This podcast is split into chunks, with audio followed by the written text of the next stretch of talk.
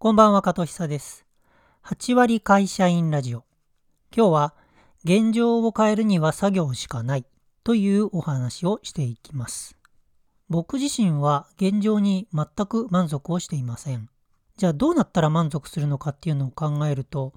これがゴールではないんですけれど、ひとまずの目標として、今の会社パッと辞めても全然不安がない。まあ収入的にであるとか、あとは仕事を作り出すという点でですね、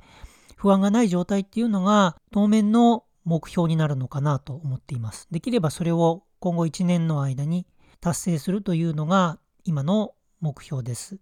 じゃあその目標を達成するためにどうするかっていうことなんですけれどやっぱり現状を変えるためには作業まあもっと違う言葉で言うと行動ですよねをしないとダメだよなっていうことです。本をすごく読んでいた時期っていうのもありました。あの今でも本は読みます。ですけれど本読んでる時になんかいいこと思いついたような気になるんですけれど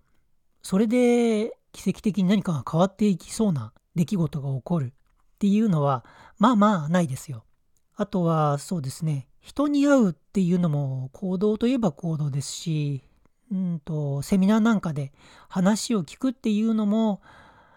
うんまあ行動といえば行動なんですけどこれはちょっと微妙かなとやっぱりこれも本と同じで人から話を聞いただけでなんかできるような気になっちゃうっていうそういう危うさははらんでますよね。何をするにしてもやっぱり最後は作業行動ということになるかと思います。なのでもし今の状況があまりよろしくないとそれを何とかしたいでももう何年も何年も何ともなってないなということがあるのであれば果たして今その状況を変えるためにどんな行動作業ができているかなっていうふうに考えてみると次の一手っていうのが見つかるんじゃないかなと思います。